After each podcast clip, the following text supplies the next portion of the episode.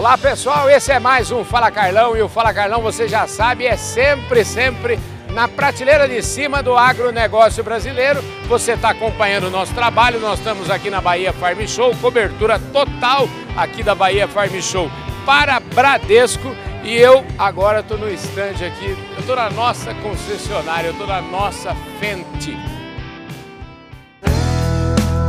Podcast Fala Carlão. E aqui do meu lado está o José Gali, que é o diretor comercial da companhia para a América do Sul e vai falar um pouquinho com a gente. Ô, Gali, né? Obrigado pela sua presença aqui no Fala Carlão e por, e por nos receber aqui na sua casa. Não, eu que agradeço. Essa é a nossa casa, né? A nossa frente e é um prazer estar aqui podendo falar com vocês. Maravilha. Escuta, eu já te, já te falei, você é o diretor comercial para a América do Sul, isso é um negócio gigante, e, mas vamos deixar isso um pouquinho guardado para lá, porque eu sempre falo, tem um bordão aqui no meu programa que diz o seguinte: ninguém nasce diretor de nada. Todo mundo tem uma história para contar e eu quero saber a sua. Parece que você vem de, pertence a uma dinastia de agrônomos. Me conta isso. Ah, é verdade. A família, a família de muito tempo já é uma família do agro, né? Nós somos cafeicultores é, é, em São Paulo, também em Minas Gerais. E a gente vem de uma família que é agrônoma há muito tempo. Então, meu avô agrônomo, meu pai, meu tio, né? É muita gente da família agrônomo e que isso foi passando para mim. E eu também peguei o amor pela agricultura e estou aqui também, agrônomo formado em 1998, né? Então, muito feliz aqui. Rapaz, toda vez que eu vejo assim, 1998, eu lembro que eu formei em 1988. Então, rapaz, jovem assim, já com essa carreira brilhante aí, parabéns. Ah, aí eu agradeço, né? Não tenho ouvido muito que eu tô jovem, não, então fiquei feliz agora, fez meu dia. Não, você tá jovem. Escuta-me, essa história aí, como é que chamava seu pai, sua mãe? Queria saber assim, quais são os valores que você trouxe lá da família, porque eu gosto sempre de, de falar desse lado mais humano das pessoas. Ah, é muito bacana, né? É, meu pai, César Gali, minha mãe, a Sandra, né? Estão casados há mais de 50 anos. E, e, meu pai, ele já trabalhou na parte de engenharia mecânica também, né? Mas o DNA da agricultura falou mais forte. Então a gente, ele começou muito forte assumindo o sítio do meu avô de frutas, ali em Itatiba, pêssego, caqui, frutas temperadas. É, é, e cresceu depois indo para o café, que veio é, junto com o lado da família da minha mãe, onde meu outro avô não era agrônomo, mas também tinha uma fazenda e trabalhava com café.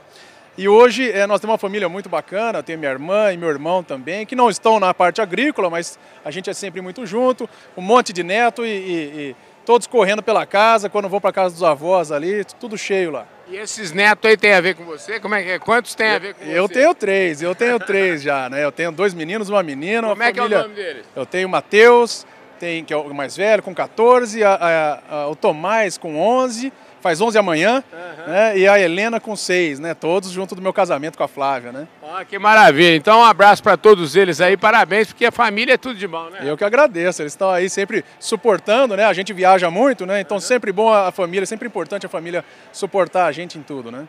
Rapaz, deixa eu te falar, você saiu da faculdade, eu, toda vez que a gente sai da faculdade, eu sempre pergunto, você saiu da faculdade é, como, vamos dizer assim, um ex-estudante desempregado, você saiu da faculdade já foi trabalhar com a família, você saiu da faculdade para fazer o quê? Essa, essa é boa, a história, cada um tem uma boa história para contar, é, né, Carlão? Você, Naturalmente eu estudei agronomia para trabalhar na fazenda, para trabalhar com meu pai, uhum. né? Mas quando eu formei, eu falei, pai, eu acho que eu, que eu queria experimentar né, um pouco é, o, o, mercado. Né? Queria tentar o mercado, conhecer, né, é, separar um pouquinho antes de ir trabalhar com você. Né? E, e foi o que eu fiz. Eu comecei, arrumei um emprego, comecei a trabalhar na Bung Fertilizantes na época, né, com a marca Serrana, com a marca IAP, que hoje nem nem estava mais no mercado. Conheci né? muito o Mário Barbosa. Mário Barbosa, exatamente, né? era nosso presidente na época. Isso. E é, a gente vem depois desse período, eu fiquei lá em Minas Gerais, no sul de Minas, cuidando dessas marcas. Depois de quatro anos, né, de trabalhando como supervisor de vendas, aí eu voltei de fato, eu vim de fato para a fazenda, cuidar, trabalhar com meu pai.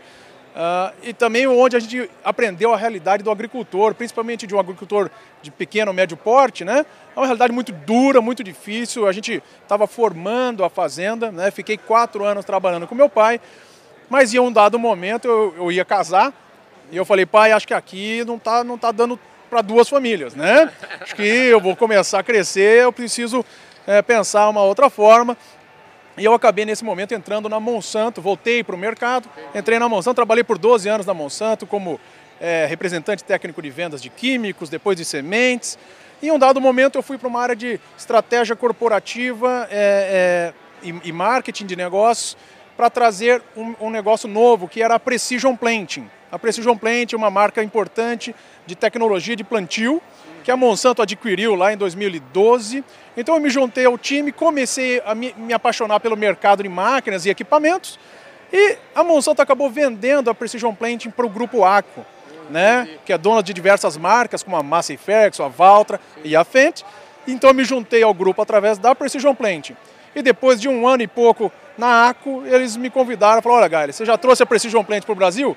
Então que tal trazer a Fendt? Eu falei, pô, mas aí é um, é um negócio grande, né? Eu falei, é, ficou grande. Eu falei, então é, me deram todo o apoio e aqui estou, né? A turminha lá é boa de serviço, perceberam que a cruz que você estava carregando era muito fraquinha, que você aguentava uma cruz mais forte. Né, e foi o que fizeram, viu? Deram uma grande aí para nós, viu? Deram uma grande. Maravilha. Aí a gente chega aqui falando em grande, agora eu queria entender um pouquinho, né? Porque eu acho que a primeira vez que eu tomei conhecimento da marca Fênix foi numa agri-show aí, alguns anos para trás, e, e, me lembro que fiquei muito impressionado por os tratores, são maravilhosos, são lindíssimos, né? Então, eu queria que você me falasse um pouquinho dessa história aí, é, antes de falar da, da Fendt provavelmente no Brasil, mas vamos contar um pouquinho da história dela aí no mundo, como é que, quantos anos ela tem, me conta aí.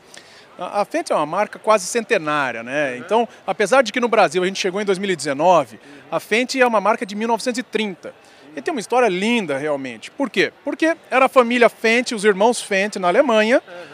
Eles tinham um vizinho e eles, eles fabricavam uma série de equipamentos e, e testavam novas, novas ferramentas.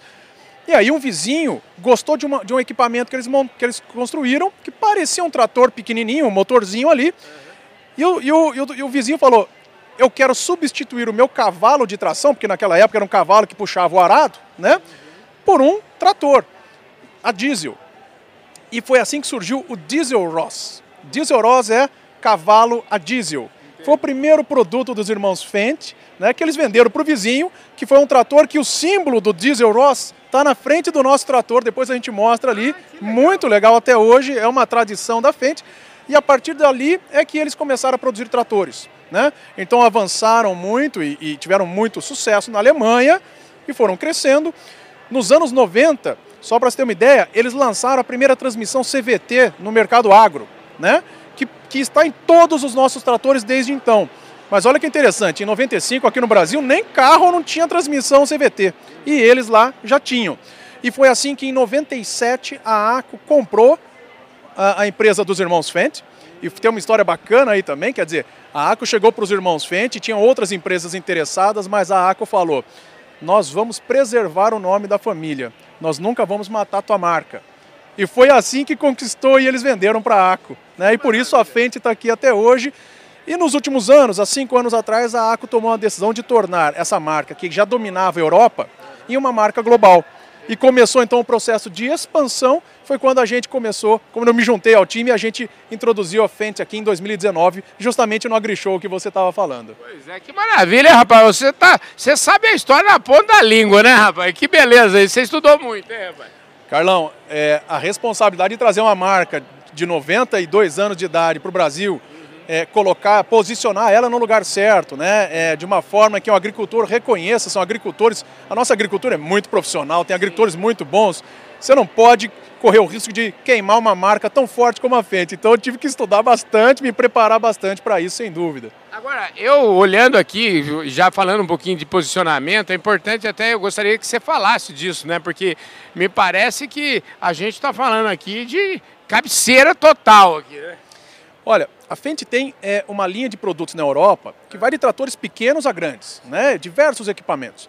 Claro que para a gente chegar no Brasil, a gente escolheu um mercado, um mercado punjante, um mercado crescente, de fato uma agricultura onde, que temos aqui no Brasil muito profissional, de agricultores que investem em tecnologia para serem mais eficientes, para produzir mais, né? E foi nesse mercado que a gente mirou. Então, os primeiros produtos da Fendt que a gente vem trazendo, de fato, são produtos de grande porte, né? Muita potência, mas acima de tudo, potência, com baixo consumo de combustível e de uma forma eficiente para o agricultor poder ser mais produtivo, né? economizando recursos naturais, que a gente sabe que, que, gente, que é papel da nossa agricultura preservar também, né? e o nosso papel como fornecedor de equipamentos é trazer soluções para eles, de, que eles possam implementar essa, toda essa estratégia e serem muito produtivos. A agricultura cada vez mais é de tecnologia, né? Cada vez mais não se fala mais em. Nós não estamos nem falando de máquina, mas a gente está falando do que, que ela resolve. É o caso aqui, imagino que a tecnologia embarcada também seja um negócio de, diferente. Não, sem dúvida, né? A gente vem dos anos 70, a gente tem várias revoluções na agricultura que são adoções de tecnologia que aumentam muito a nossa produtividade. Nós chegamos numa fase agora que a conectividade está começando a ser uma realidade. Né? Em breve nós teremos todo o Brasil, todas as áreas rurais do Brasil também conectadas.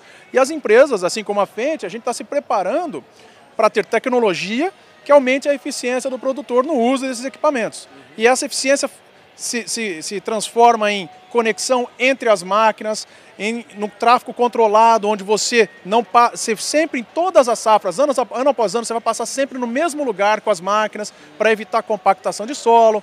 Na distribuição de sementes, onde você precisa garantir que cada semente vai produzir, porque o insumo é caro, o fertilizante também tem seu valor, a semente tem seu valor, você não pode desperdiçar. E a história interessante, Carlão, é que meu avô me ensinou que ele falava assim: Zé, ele vai me chamar de Zé, tá bom? Zé, é, o ano do agricultor é sempre o ano que vem. Eu falava, por que, vô? Falou, porque só depois que você planta é que você vê os erros que você cometeu e daí no ano que vem é que você corrige.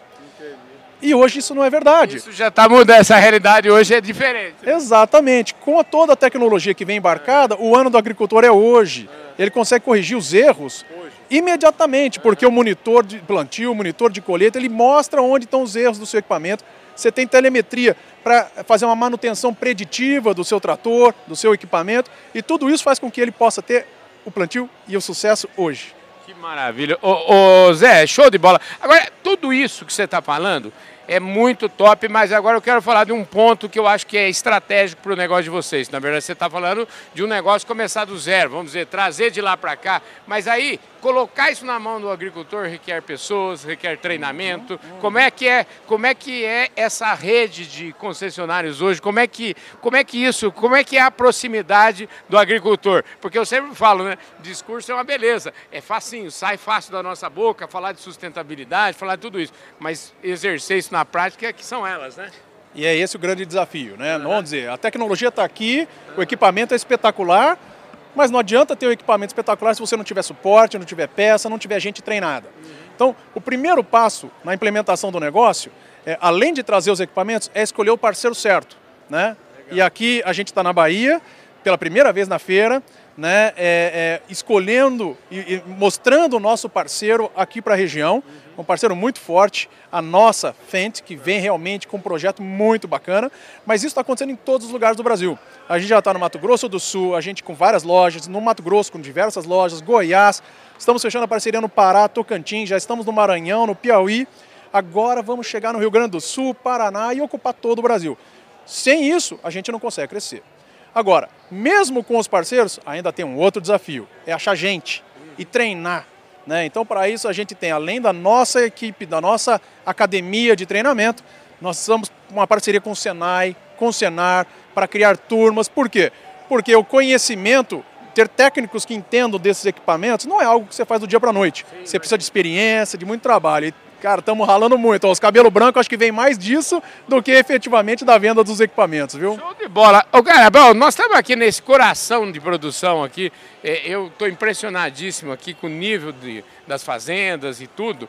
Agora, como você cuida de América Latina, o que está fora aí desse. Do Brasil eu já sei, mas o que, que além do Brasil, você, por onde você tem andado?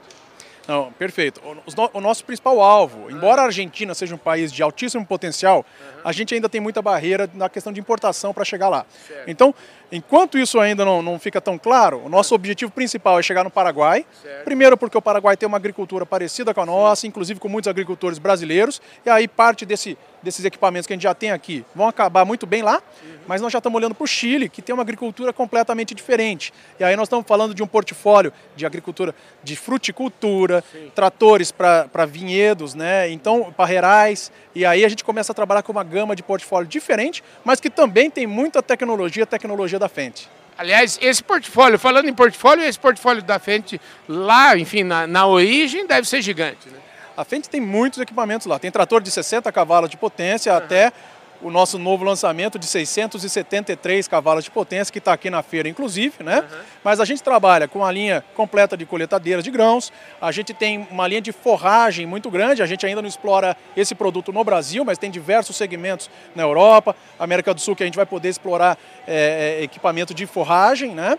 Temos plantadeiras naturalmente, a gente trabalha com um ciclo completo, porque a ideia é oferecer tudo para o agricultor, um ciclo completo, desde pulverizadores, é, é, plantadeiras, o trator em si e a coletadeira, além de outros segmentos de nicho.